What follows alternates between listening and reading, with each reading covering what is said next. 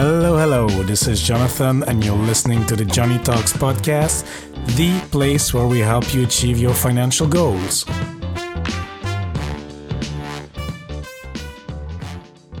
Hola, amigos. Hope you're having a great day wherever you are. And if you're a new listener to the show, special warm welcome to you.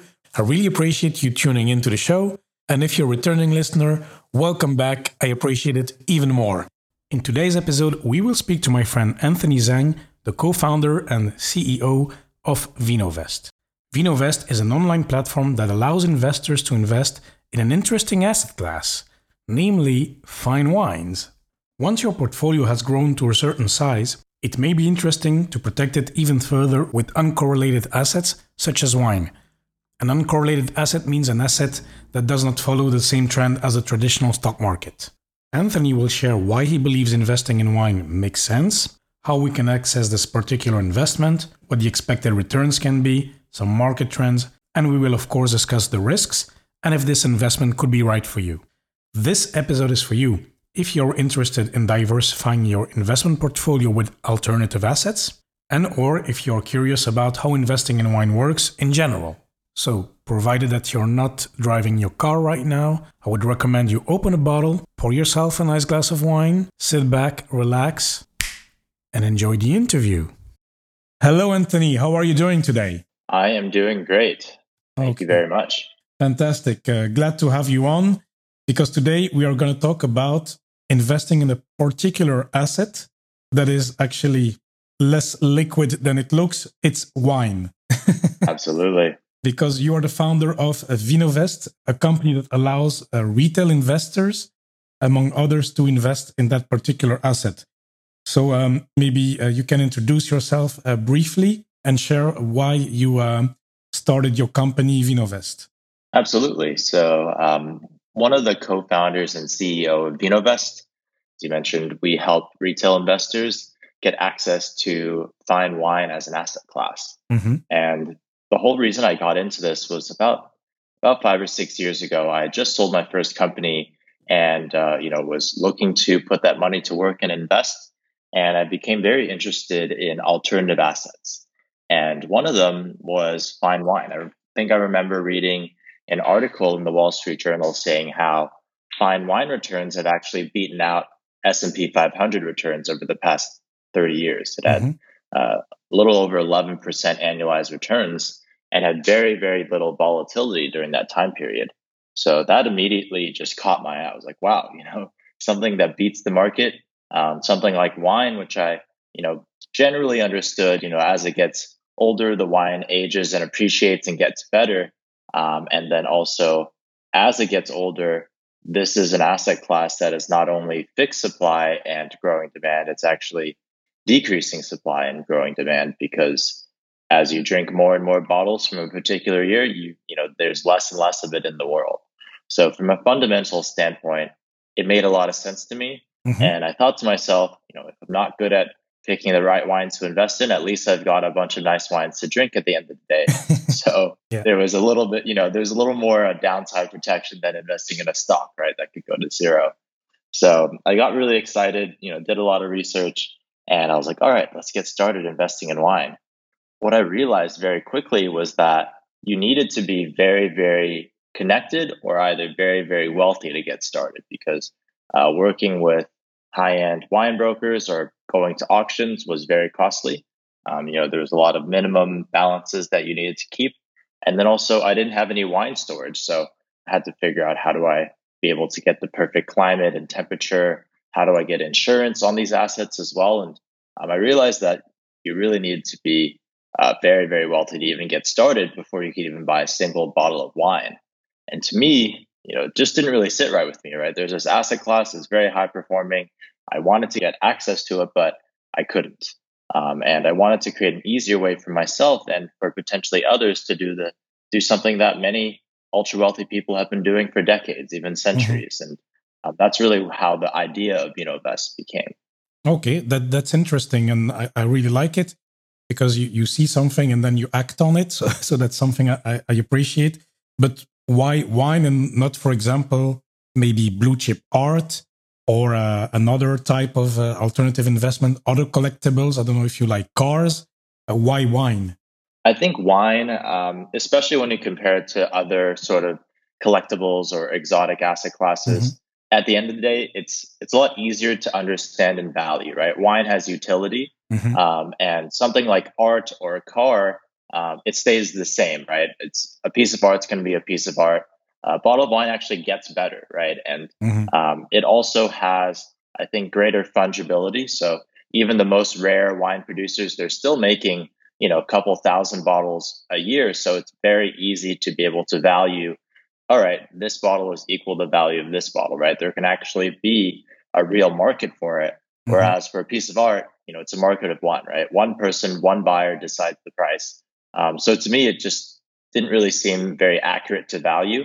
And same with the the, the car space right? Mm-hmm. um, a collectible car is just so unique at that point where there's only one of it or maybe two of it in the world and you know they're probably in greatly different conditions. So i just thought from just a fundamental standpoint wine was something that was much easier to value from a technical standpoint and also just being a lot more interested in, in drinking wine that's also what drew me to it as well. Yeah and talking about drinking wine it's uh, something i like to do myself drink moderately of course but um, course. I, I, really like to enjoy it and uh, it's something I went to some uh, wine tastings, uh, some courses. Uh, it's very interesting.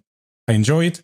But then it's a whole lot. You know, you have all the regions um, in northern Italy, in France, here and there, even in the mm. Napa Valley. I mean, it's it's huge. And then you have uh, New Zealand. I don't know. You know, it, you can produce wine almost everywhere in the world.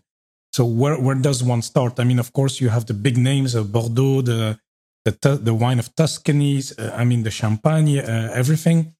So where does one start when it comes to investing? Is that different than um, the the famous wines that you find at the restaurants or at your local uh, wine shop?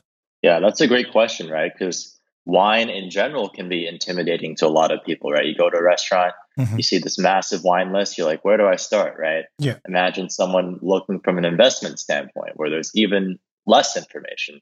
Um, so I think the best way to kind of start is to think of it in terms of stocks, right? Just like just like the stock market, there are your like blue chip, you know, your Apples or Amazons of the world, and that's going to be your Bordeaux's and Burgundies.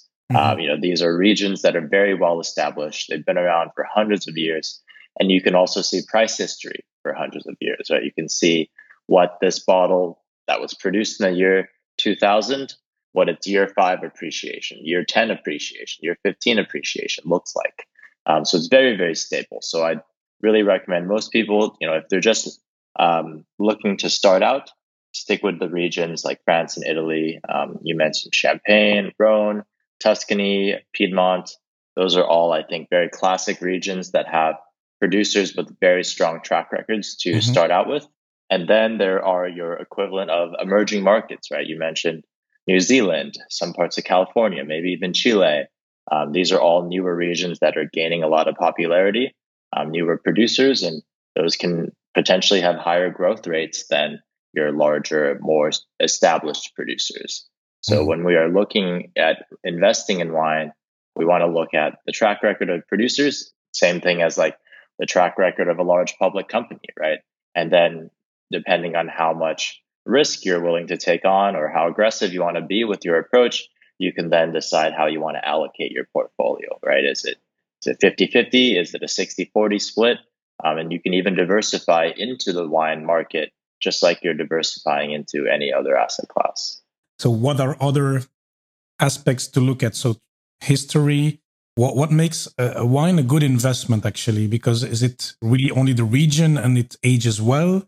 Can you guide us a little bit through that? Of course. So I think at the core, it, it is the supply and demand, mm-hmm. right? If uh, if there's going to be more people wanting to drink it than the chateau or the winery can produce, that at the core of it is what drives the market dynamics.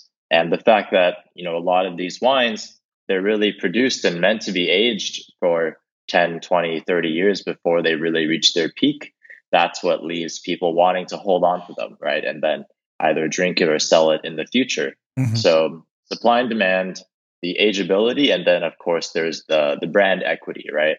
Um, you know, why do people value a, a wine from Bordeaux more than a wine from, say, you know, a smaller place in France like the Loire Valley?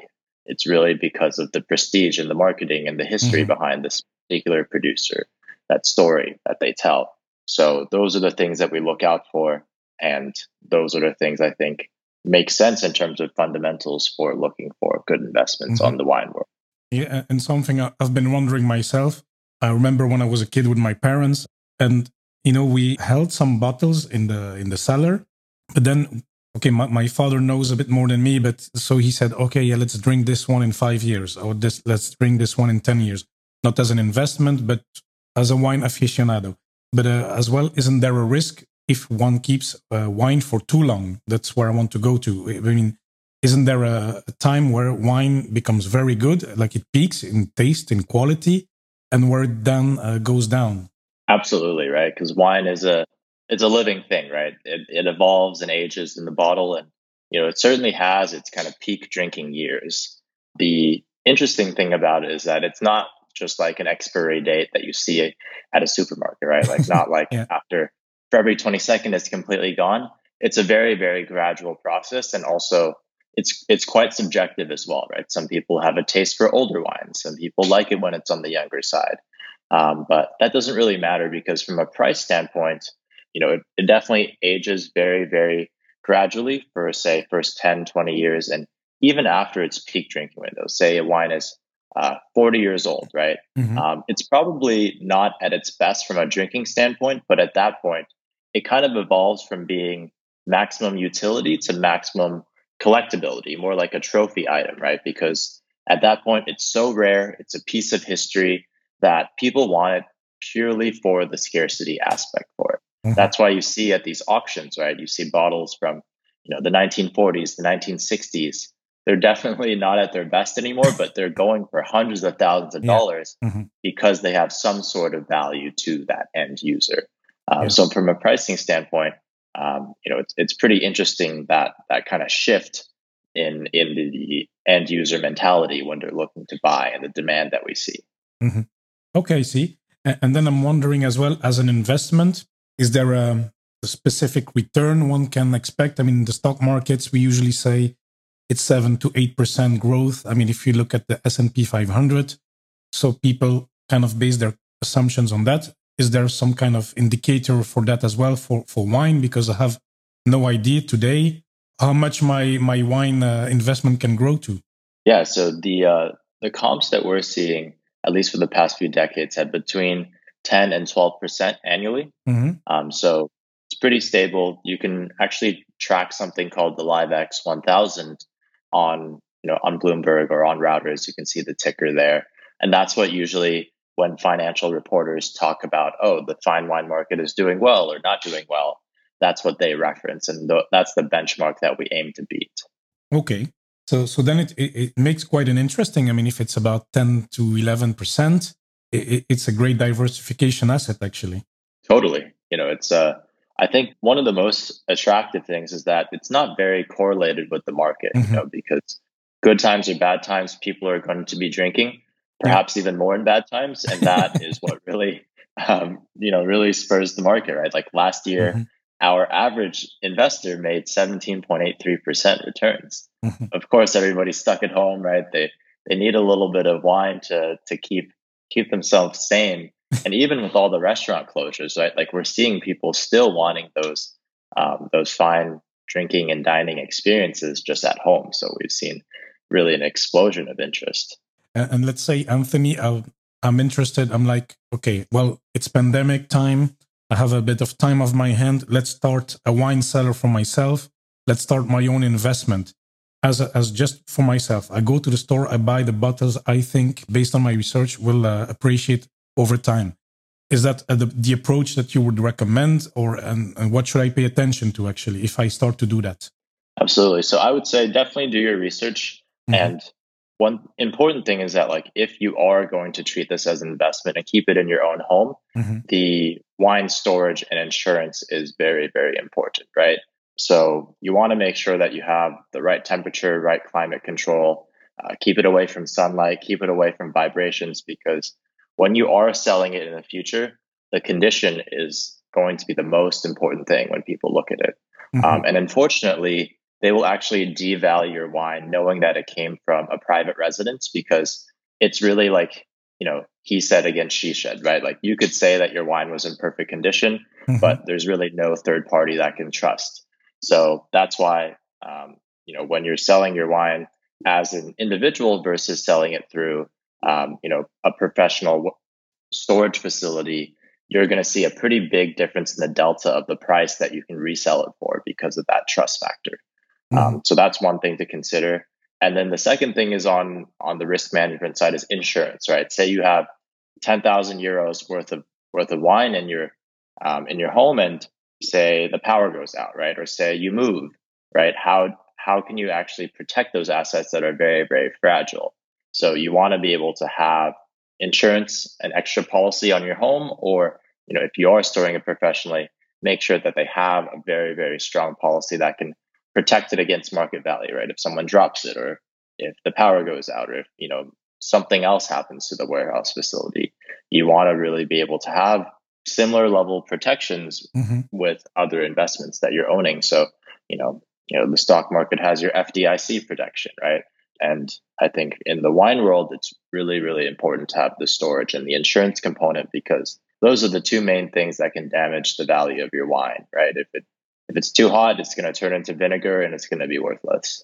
I see. So so that's uh, very important. So then that's why people, I mean, mostly high net worth indi- individuals then invest through uh, institutions then to uh, into those uh, I mean particular wines or special uh, high valued wines then. Exactly, right. Either they have the the means to make the perfect cellar at home themselves, which could cost, you know, a hundred, two hundred thousand dollars, or they trust an institution to take care of it all for them. Um, and unfortunately, these institutions, you know, they're usually just for private clients only, right? You need yeah, yeah. a certain amount of money with the bank to even get access to an opportunity yeah. like that. Mm-hmm. Okay, and then uh, of course, then for us there is luckily Vinovest. But let's, I want to ask a few questions before we, we go to your company. Yes. So, so I, I was wondering, um, do you have any idea of uh, the trends of investing in wine all over the world? I mean, do you know if it's a popular, as more popular asset class in, in the US or in the in Europe or in Asia, maybe?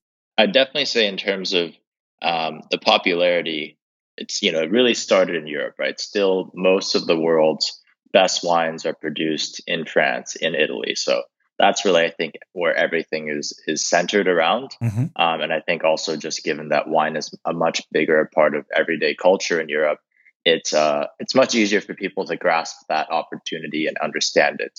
Um, secondly, I'd say in terms of growth, it's definitely in Asia, right? Um, there's a booming, booming mm-hmm. sort of middle class getting into upper class, people coming into a lot of wealth, and they want to enjoy nicer things. And with that, it's food and wine, right? And a lot of um, a lot of the demand that we're seeing in the market for fine wine is is from newer Asian buyers. United States is actually still the largest market in the world for wine consumption, but uh, if you think about it on like a per capita standpoint, it's, it's actually not as much as Europe or mm-hmm. Asia. So that's kind of what we're seeing in the market in terms of the demand. And um, you know, there are big global events that can actually shift those. So, for example, a couple of years ago when uh, President or former President Trump put the tariffs on European wines, 25% tariffs on most French wines, excluding champagne, mm-hmm. um, all all wines from Germany, all wines from Spain, but then curiously excluded Italy. We saw an explosion of interest for Italian wines because they didn't have that tariff, yeah. and mm-hmm. also an explosion of interest for champagne because sparkling wine was excluded. So those two regions have actually been the top performing regions of the past two three years you know they've had like 14 15% annualized returns okay uh, and then i was wondering as well you know let's say you in- invest uh, whether through you or to um, an institution a bank you you invest you put $10000 euros or more and then you get you wait for 20 30 years and you say, look, now what happens? Uh, it has appreciated. how do you do it? You, you just sell it and that's it on an auctions or by the bank or by a broker? How, how does that work? How do, how do you get your profits? Yeah, so those are all options where you can get liquidity, right? You can sell, uh, get the help of a wine broker, get mm-hmm. the help of an auction house, or you can be able to sell it to another investor or collector or um, you know wine retailer, high end wine restaurant. Those are all avenues for liquidity um, because you know as as an investor, you don't really care who you sell it to, right? Whether they want to drink it or whether they want to resell it, yeah. as long as you get the highest price, that's what should make you happy. Um, and luckily, you have that consumption side of the market that can help a lot. And that's that's usually who you sell to after, say, you know, 10, 20 years of investment. Okay.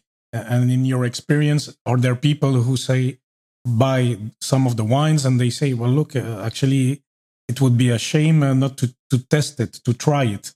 So, are there people who, who just uh, say, look, uh, I'll keep a bottle to myself and then it, it's uh, maybe less return on investment, but okay, with the rest, uh, it doesn't matter too much.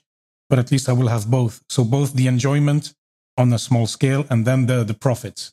Yeah, I think that's uh, that's really what um, what I started doing in the beginning because I was yeah. like, you know, drinking drinking nice wine is a pretty expensive hobby, right? Yeah. Um, how can I offset some of those costs? So, say if I bought ten cases of wine, you know, ten years later, it's you know, it's doubled or tripled in value, right? I could probably sell off five cases, and with my profits, it's pretty much like I have drinking nice wine for free.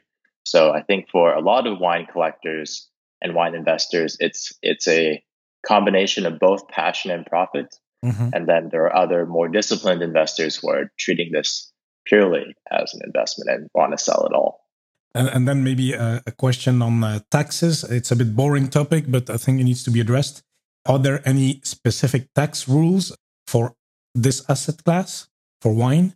Yeah, so there's actually quite a few interesting tax laws in the wine world, especially for UK and, and EU investors because actually in most European countries, wine is considered what's called a wasting asset, mm-hmm. which you know since it is technically has a time where it does go bad, it's considered a de- depreciating asset. So actually, there are no capital gains on the purchase and sale of a wine within a certain amount, and that amount ranges per country. But you know, say if you bought something for thousand dollars a bottle and then you sold it for $5,000 a bottle 10 years later, um, you wouldn't have to pay any tax on that. And you have similar laws that you can see in, in parts of Asia as well, like Hong Kong and Singapore, which is why those two um, are actually very, very major hubs for, for wine investment. Um, in the United States, wine is considered a collectible, so it is subject to the collectibles tax, which ranges on your your income bracket. Mm-hmm. Um, but yeah, I think especially with any investment taxation and you know any sort of taxation benefits are extremely important to consider because that really affects your bottom line as well. Yes, absolutely. So, but that's good news for us then. I mean, uh, I, I will need to do research for myself for in Luxembourg or Belgium and maybe for the listeners just to see what the rules are. But yeah, if it's uh, no tax on capital gains, if it's held more than than a year or a, a certain period, that's uh, quite interesting. I mean, yeah, it makes absolutely. it more worthwhile to to dig into it. Uh, and then, of course, Vinovest. Uh, let's go through through that because you're making it um, you're making it available for us too. So not only for rich people. I mean, this is what I thought. And the, I read about investing in wine. I think at university. I think we read a text on it, but you know, I never thought about it because I was like, yeah, okay, it's for uh, wealthy individuals. But then uh, here you come, Vinovest. So yeah, can you explain a bit how, how you help us then uh, invest in wine? Absolutely. So we are really designed for somebody who is just starting to uh, be curious about alternative assets and investing in wine. So um, you really don't need anything about wine investing to get started. What we need to know from you is just your basic financial goals. So how much do you want to invest? How long do you want to invest for? And also your risk appetite. And based on those factors, we have an algorithm that can then be able to build you a starter portfolio of wines. In the background, we handle all the physical logistics. So, from the acquisition of the wines, from storing the wines, inspecting them for condition, and then the insurance of the wines so that it's fully protected. Mm-hmm. And then on your dashboard, you just get to see them and track prices and manage your portfolio like it were any sort of online investment or stock. And we also give you um, recommendations on when to buy and when to sell into the future so that portfolio is actively managed. Mm-hmm. So we really want to recreate an experience that is very, very, um, I think, familiar to people now in you know the age of a lot of online investing apps, and doing that to something like fine wine, which most people haven't been able to access. Okay, Anthony, and then you you mentioned okay, it's kind of a robo advisor. Uh, I mean, uh, when I think of wine, I see specialists, sommeliers, and all this kind of people. So, so um, uh, is it not too automated for for the general uh, public? Yeah, that's a great question because um, you know, although we do take a data first approach, right? There mm-hmm. are things that impact wine past just somebody's personal preference, right? So there's things like critic scores, there's things like supply and demand, there's things like you know analyzing harvest reports and satellite data. But on the other hand, there are things that you know a computer model cannot be able to predict, right? Things like you know a 25% tax on a country, or things like a winemaker leaving to go start his or her own new winery, or maybe mm-hmm. a change of ownership at a winery. So that's why we do have you know an expert advisory council. These include people who have been master sommeliers. These include people who have been wine directors at three Michelin restaurants. So we do have a human component that helps us inform and improve our strategy. So we have that kind of mix between the AI modeling and the human power as well. Mm-hmm. Okay, that, that's very good. And um, I was just wondering myself, which have been, for example, the best returning or the best appreciating wine types uh, recently? So I would say in the last last two three years, it's really been uh, high end Burgundy. So you know, you're looking at producers like Domaine Leroy, you're looking at DRC, um, and then actually a lot of Italian producers. So both mm-hmm. ones from Tuscany and ones from Piedmont, because I think they started out at a much more accessible price point, and especially with the tariffs on a lot of the French wines, I think that's helped shift the global attention more to Italian wines. Um, and then those are the two most exciting trends that we've seen in the past couple of years. Okay, very good. Uh, and one thing is, let's say I want to start investing with Vinovest. Of course, I need to do my research. I can follow the, the advice. I can then decide for myself if I want to invest in. But have there been, I mean, you're quite young platform. So have there been some, not incidents, but investments that didn't go through or something, some issues or, uh, I hope that most of them go well, of course, over long over the long haul. But has has there been any, yeah, maybe lesser investments? Absolutely. So I think you know we are still definitely a platform trying to improve, right?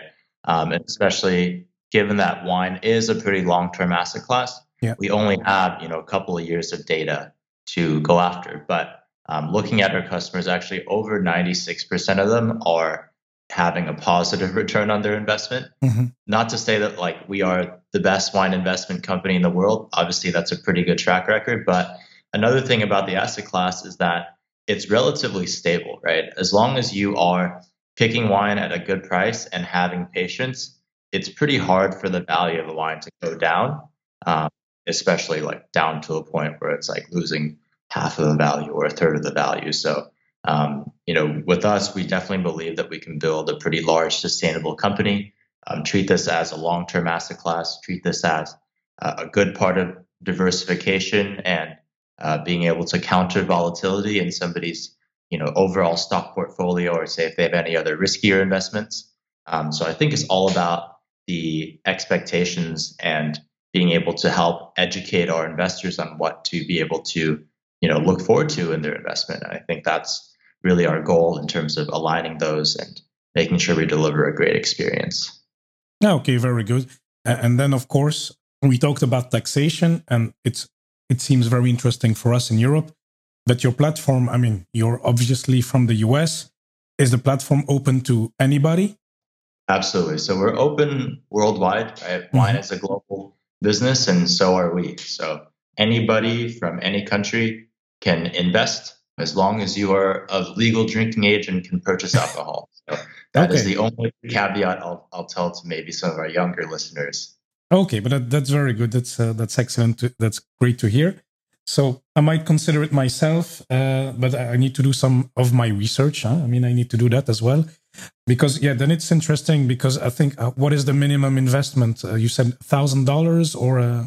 Correct. Yeah. So minimum starts at a $1,000. Mm-hmm.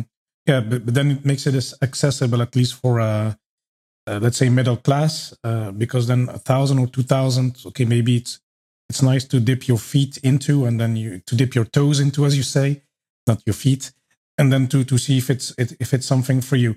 But uh, of course, you need to do your research and then see if it's uh, if it's the right the right moment and the right investment for you. Because as you say, it's long term, so it's not uh, like if you need the money in two years, maybe it's not uh, wine is not for you. Absolutely, I agree. I'd say take at least a five year approach. most of our um, investors are probably like looking at between like five and 15 years and I think it's also about people on what they want in their portfolio, right? Like yeah. they are looking for that stable, long term thing to add as diversification.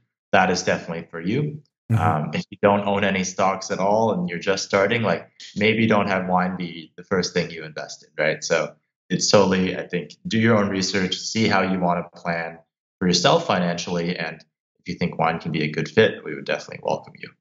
Okay, very good, Anthony. So yeah, Anthony, thank you uh, for uh, sharing uh, some great tips and some uh, great information on investing in wine and as well presenting your company. I think it's quite interesting. It was, uh, at least for me, it was. And I think for some listeners looking at diversifying their portfolio, it's very uh, useful. And Anthony, before I let you go, as you may know, we always have our three quick fire questions at the end of the show. So, awesome. um, are you ready for it? Absolutely. Hit me. Okay, great. Actually, it will be four. I have a fourth one for you.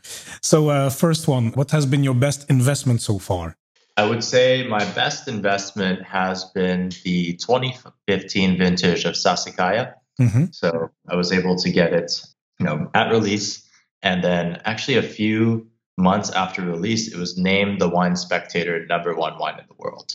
So um, you know, things like that definitely boost the price. Yeah. Um, and it rose almost almost 30% overnight. And now it's more than two times its value in, you know, just a year and a half. So that's definitely oh, been perfect. the best performing investment to date. Okay, excellent. And then second question. What is a, a book you can recommend to anyone? And it does not need to be related to uh, investing or uh, finance. I think my favorite book is Zero to One. It's by Peter Thiel. Mm-hmm. And um, I think that is just really, really important for someone who um, like my position, you know, started a business from scratch, right? It really tells you about the mentality of how you can create something out of nothing, and uh, it's one of my favorite books. Yeah, I can see how it uh, fits your profile indeed. okay, excellent. And then the third question: uh, What is a purchase that you've made uh, an excellent purchase you can recommend for under a hundred dollars? I would say um, best purchase for under a hundred dollars has been the Coravin so it's something that you can uh, basically put into a wine bottle and pour a glass out without actually damaging the cork. So you can save wine for much longer. So, say if you wanted to test out an old bottle of wine, right, mm-hmm. and you don't want to open the whole thing, or maybe you want to save it for later, you can pour yourself a glass, taste it, and you know, say a year later, pour yourself another glass. Um, and that has been awesome uh, for me, especially if I want to try a new wine and I don't want to open the entire bottle, um, it's it's the perfect tool. Oh, okay, excellent. I might look into that as well. and then the fourth question I need to ask you, uh, Anthony, what is your favorite wines? I mean, what wines do you like? Do, do you enjoy drinking? Oh boy, that is uh, that's tough because it changes all the time. But I'd say um, recently I had a really delicious Chardonnay from Napa Valley. Um, mm-hmm. It was a winery called Mayacamas, and it's uh, it was in 2002 Chardonnay. Um, so older older Chardonnay has almost 20 years of age on it, and it was just amazing. Um, a lot of times white wine doesn't age as long as red wine, but this one definitely was still really really beautiful. Had a lot of really amazing kind of like toasted uh, like almond and like brioche and kind of richer characteristics, and it still had a lot of that um, I think really great acidity and lemon and apple notes that you you kind of expect with white wine that makes it really refreshing. And that was you know just very very surprisingly good and um, one that definitely is the the best wine I've had recently. Oh, okay, excellent. And then, Anthony, of course, the listeners can find you uh, on the website uh, vinovest.com. Uh, but do you also have um, social media accounts where people can find you or ask uh, you questions? Absolutely. So I, I, try to be pretty accessible on Twitter. Mm-hmm. So my handle is Anthony underscore J underscore Z H A N G. So that's just my first name, middle initial, and my last name. Mm-hmm. And feel free to tweet at me, anything like that. I'll try to respond to everybody. Okay, excellent. Okay, well, uh, Anthony, I think uh, that was great. I enjoyed learning more about investing in wine. So thank you very much for being here. Awesome. Thank you so much for having me. I appreciate your time. I hope that you enjoyed this episode and that you learned something from it. And if you found it useful, please make sure you share it with a friend. And you can also rate the show in your favorite podcast app. This will help the show to grow. So if you do so, thank you very much. And as usual, before we head off, let's go through the key takeaways for today. Number one, investing in wine. Investing in wine has returned 10 to 12% annually and you can find all that information by looking at the Liv-ex index. I've uh, linked it in the show notes. There is a decreasing supply and an increasing demand. It is uncorrelated to the markets. So, from a fundamental standpoint, this investment makes sense. And this is what uh, drove Anthony to start his company. And actually, it can be for you if you have a long time horizon. Most people invest 5 to 15 years, and those people usually are looking for stable long term growth. So it may not be for you yet if you're just starting out and you don't have a stock portfolio yet, for example. Number two, investing in wine can be intimidating, but like with stocks, start by looking at the big names, uh, the equivalent of the blue chip companies, the large companies like Microsoft. So for investing in wine, that means looking at the big names like the Burgundy wines, for example. Stick with the famous regions with strong track records first, just like the big companies with the strong track record and healthy balance sheets. And in the second phase, then you can start looking at the equivalent of emerging markets. So look at uh, wines from Chile, New Zealand, uh, California, etc. Number three, what makes wine increase in value? Demand drives the market dynamics. Depending on the wine, the wine can reach a peak in 20, 30 years. And at that point, most people will sell it or drink it. but as well, past its peak, it could become a collectible. So it may not be for drinking, but then people wanted to collect to, to have a rare asset. The ageability of a wine is important. And then there's brand equity, yeah, meaning the prestige, the stories, the marketing around the wine. I mean, this is maybe more applicable to champagne to have a relatable example. Uh, number four, important factors. So, yeah, uh, Anthony really insisted on the storage and insurance. The condition in which you sell the wine is important. As an example, private residence storage will devalue the value of your assets, so you're better off keeping it in a professional storage facility. And then, of course, you need to take a look at the tax regulations where you live on how they classify uh, the wine investing. In the show notes, I've put some information on investing in wine for the UK, Belgium, France, and Luxembourg. I mean, you still need to consult with a professional, but this is what I found online and by asking some uh, tax specialist in Luxembourg, for example. And last point for today what would be the best reason for me to invest in fine wines? Well, that would be the possibility to drink some of it as well. Investing is indeed a way to drink exclusive wines for cheaper, a perfect combination of passion and profit. So why not? So that was it for today. Thank you so much for listening. It really means a lot to me. Make sure you subscribe in Apple Podcast. And of course, please do not hesitate to contact me if you have any questions or feedback. Send me an email, john at joneytalks.com or connect through social media at Joney Talks on Facebook, Twitter, and Instagram. And amigos, once more, thanks so much for listening, and I'll speak to you next time.